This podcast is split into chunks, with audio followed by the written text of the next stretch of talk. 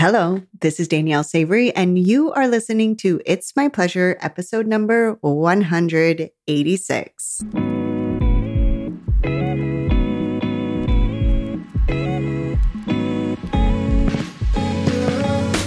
In order for a woman to fully step into her power, it is essential to incorporate her pleasure, sexual, and beyond. In this podcast, I will teach you how to use your mind, tap into your body, and take action to creating the most orgasmic life. Let's dive in. Hey, hey, hey. Okay, I'm back at you with another mini episode. As I might have mentioned before, if you heard one of the earlier podcasts, these mini episodes are your chance to have some quick, actionable tips or a quick food for thought so that you don't have to spend a lot of time and you can just digest something really quickly. Maybe when it's running to the grocery store or on a workout or something like that. I just want to give you these small, bite sized bits of information for you to wrap your head around, absorb, and put into action. Today, we are going to talk about six ways to increase intimacy. Now, relationship intimacy has a lot of different definitions. There's a lot of different ways that we can approach this. Mostly what we've been talking about on this podcast has been really about, you know, allowing yourself to not only pursue pleasure, but to experience more pleasure. And of course, we will talk about connecting with our own body, experiencing more pleasure throughout our day. But we also want to talk about how do we experience that with our partner.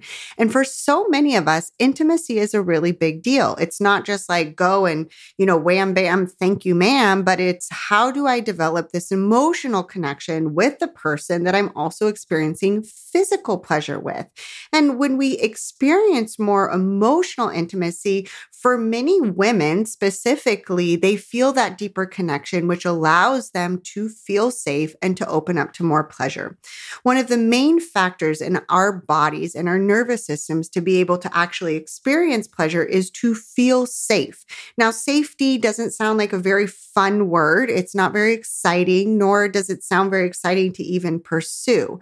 But safety is that, like, ah, it's like that coming home. It's like the refuge that you find within yourself and within your nervous system that allows you to take the next step, that allows you to move forward and get it on with your partner. Now, if you're thinking to yourself, like, I've been with this person for, you know, 20 years, I don't really need to feel safe. I'm safe with them this is where I want to correct something here. Okay. Safety is an experience that your nervous system is having. It is not something that you are cognitively thinking, meaning it isn't part of your conscious awareness. It's not a thought that's like, I'm safe, I'm in danger. It's something that you're experiencing in the body. And a lot of times, even in long term partnerships, we don't always feel at ease and safe and calm in our body. But when we create more of that emotional intimacy, then our person can become a refuge. Our person can become a place that we can land where we can truly feel more safe. So, intimacy is a really important part of you being able to open up to more pleasure. Not only that, it just keeps the relationship alive. I've been with my guy now, we've been married for over 15 years, we've been together over 20 years, and I love finding new ways that I can connect with him intimately, not meaning physically, but just on this intimate level where I fall deeper in love with him, where I still actually enjoy him, enjoy hanging out with him, because then it makes it so much easier to actually get naked together. So here are your six tips. Number one, schedule sexy time. I'm going to say it over and over again until the cows come home, until you're so sick of hearing it. Just put it on the calendar. Put it on the calendar in a fun way. Talk about it. You can even decide the morning of and go and look at your partner and be like, hey, want to get it on tonight? That's still scheduling it.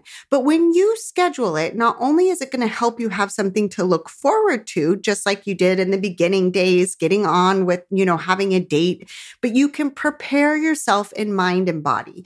We all have very busy schedules. We all have lots of things going on. And us being in a dual entrepreneurship house, there is a million things flying in every single direction. But not only that, when you are an entrepreneur, when you own your own business, or when you have a high demand job, your brain is naturally going to be thinking about problem solving things in your business or in your job. And we want to be able to plan to put that aside. When you schedule sexy time, it gives you the space to do that. When you know it's coming, your brain and your body isn't going to naturally be in a reactive state when you go to then start kissing, start making out, start snogging, whatever you do to start getting in the mood. We want to have your mind on board with pleasure. We want to have your mind on board with thinking of your partner as a lover. So scheduling it helps you do that. Okay. Number two, have life outside of each other. Have life outside of each other. This is so important. When you have been with somebody for a really long time, and the downfall that I see with so many couples is when they literally don't have anything that's just theirs. Now, I'm not saying like just a career, even. I'm talking about individual interest. Have something that lights you up. Maybe it's a book club. Maybe it's like a hiking club. Maybe it's, you know, for me, I really get into creative things, like my creative fiber arts, as I like to call them, whether it's knitting or quilting or sewing or cross stitching. I know those all sound like granny things, but I really love them. So please don't judge. But have your thing. Have your thing where you're talking to your friends about it or you're talking online with people that also enjoy the same thing. Not only do you allow yourself to establish yourself as an individual, but it brings a separation to the relationship, which is what we need a lot of times when we're in monogamous relationships. They can be so like everything we do together, whether it's raising the children or cleaning the house or doing all of these things, when you do not have individual interest, it can make conversation really boring. So allow yourself to be an individual first. Have your interests, have your hobbies, have your friend circles, outside of your partnership so that you can bring together and have interesting, fascinating conversations because of your individual qualities. Number three, you want to have shared interests. So I just went on a whole tangent about how important it is to be an individual in your relationship, but it's also important to have something that you share together. And I don't mean the kids. So if you have kids, this is not what I'm talking about. We're not just sitting around talking about, you know, little Susie's soccer schedule or something like that have something that you are creatively thinking about together. So, for my husband and I, we really enjoy doing projects, whether it's like an outside yard project or we have like renovated an entire house together. We renovate like little rooms and different things inside of our house. Um, we've planned trips and travel together, but having something in the future that you're thinking about that you're planning together, that you're creatively talking through together, that you're problem solving with together can also bring you closer. And so this is a wonderful way, again, for you to have a conversation with one another to remind yourself that you really like this person, you like doing this thing with them. Some people just like to do things like game nights or puzzle nights or painting, or maybe you want to go to a dance class. There's so many ways to look at this, but find something that you can do together that's outside of the normal routine that's outside of your you know your family life and your daily life at home but that's just for you too Okay, number four, more intimate daily touching. I've talked so many times on this podcast about giving your partner a really long or open mouth kiss, but there's a lot of different ways that you can have intimate touch. And what I mean by intimate touch is just touch that you likely wouldn't give anybody else. Now, a little caveat on this. If you're listening to this and it's like, oh my gosh, that means I can totally like, you know, do a drive by ass grab or like slap my partner. Maybe, maybe that's what it means. But we really want to make sure that the intimate touch that you're choosing feels good to the other person, that they're not caught off by surprise. I don't recommend, even if the person actually does like their ass getting slapped or likes being touched or getting kissed open mouth, they probably don't like it when they're overstimulated. They probably don't like it when they're trying to bring to you a problem that they're having at work. They probably don't like this kind of intimate touch when they're hangry. Just as a side note, that's something that my husband has learned the hard way. Okay. So make sure that your intimate touch is at a place where it can be more consensual. It can be uh, something that you enjoy together. It is something that is welcomed. And in order for that to happen, you might have to have some sort of a bridge, right? Have some sort of a bridge to allow your partner to calm down a little bit. So it might just be a really long hug that allows their nervous system to find some ease. It might be a gesture with just like a hand on their shoulder or on their back or a kiss on the forehead that's like, ah, oh, baby girl, I'm here for you. I love you. Right. So intimate touch, having multiple times of intimate physical touch throughout the day is going to remind you, like, hey, we're here together. We're in this together. Like, I see you. I love you. I got you. Let's keep going. Okay. Number five, show appreciation for your partner. Okay. This is another thing that's really, really important and something that we overlook. I personally forget this one all the time. And it's been one of the things that's been on something that I've been consistently working on for the last few months. And one of the things that I have noticed with working on just showing appreciation for my partner more is for just the little things that he does, that he consistently does. You know, sometimes we take on these roles in our relationship and in our partnership, like, oh, always taking out the recycling, or I'm always the one that uh, I'm blanking on what I do. I do stuff, right? Like I'm always somebody that um, follows up, you know, with the school emails for the kids or something like that, right? So we might have at one point adopted these particular tasks or behaviors or things that we do in our relationship that don't often get appreciated. And so just finding the little things that your partner consistently does that you can just be like, hey, thanks. Like, thanks for making the bed every day. Like, I really, truly appreciate it. It completely impacts the way that my day starts by coming into the bedroom in the morning and seeing the bed made. Like, thank you. And be sincere with the thing that you're talking about. Be sincere with your appreciation.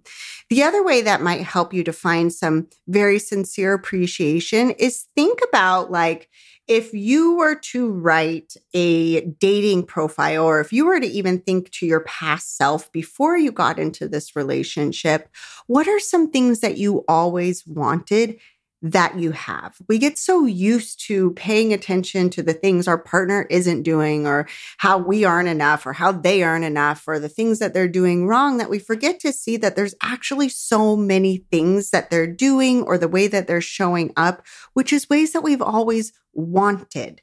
For instance, for me, one of the things that I love to think about is just like how much I appreciate my husband's sense of humor. Like he makes me laugh a lot. And I always wanted to be with somebody that made me laugh. And he does. And just like sending little messages like, thanks for making me laugh. Thanks for keeping our family fun. Thanks for making things not so serious because sometimes I tend to be a little bit of a drama queen or a little bit serious. And I really appreciate your sense of humor. So think about the things that you've always wanted in a relationship or wanted in a partner that you also have that maybe you just haven't, you know, brought mention to or brought some show of appreciation to. And then finally, number six, have uncomfortable conversations.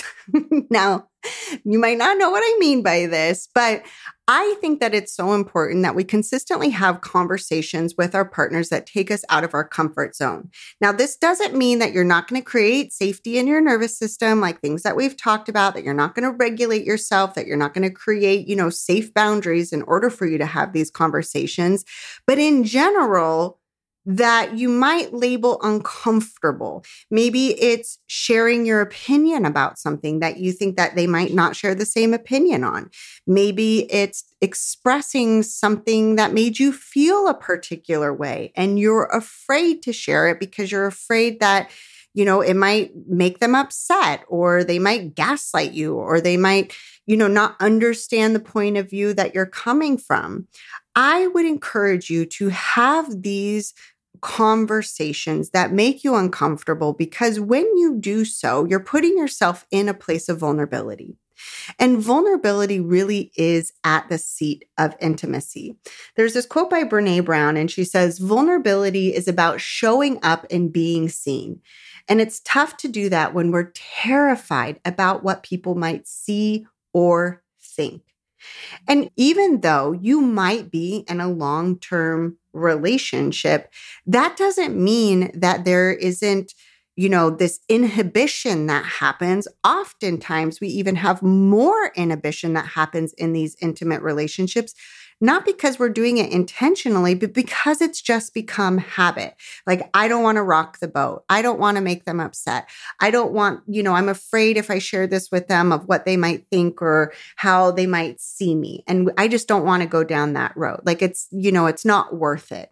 But when you have uncomfortable conversations, you are giving yourself and your partner an opportunity to create deeper connection and deeper intimacy. We don't want to be in superficial relationships in here, right? We don't want to just be having the mask on. And so much about becoming turned on and a turned on woman and opening yourself up to more pleasure and reclaiming your sexuality is to become authentic, to really be who you are, to be bold in your desires, to be bold in your likes and your dislikes, to ask for what you want or for what you don't want. And part of that is being willing to get uncomfortable with what you bring to the table. Be willing to bring something up that you've been thinking about, but you've been too afraid to. So, those are my six tips for you. Just as a recap, schedule your sexy time, have individual interest, have shared interest or projects. Number four, more intimate daily touching. Number five, show appreciation for your partner. And number six, have uncomfortable conversations. I promise all of these things are going to help you create more emotional safety, deeper connection, and more relationship intimacy that will in turn lead to safety, more pleasure, and more orgasmic experiences. As always, it's been my absolute pleasure. If you enjoyed this episode, I ask if maybe you could just share it with one friend that might also enjoy it, or even share it with your partner. Use this episode as a conversation starter about how you might all be able to enjoy more intimate connection in your relationship, that of course is going to lead to also more intimate physicality and pleasure. Have a wonderful week. Can't wait to talk with you next week.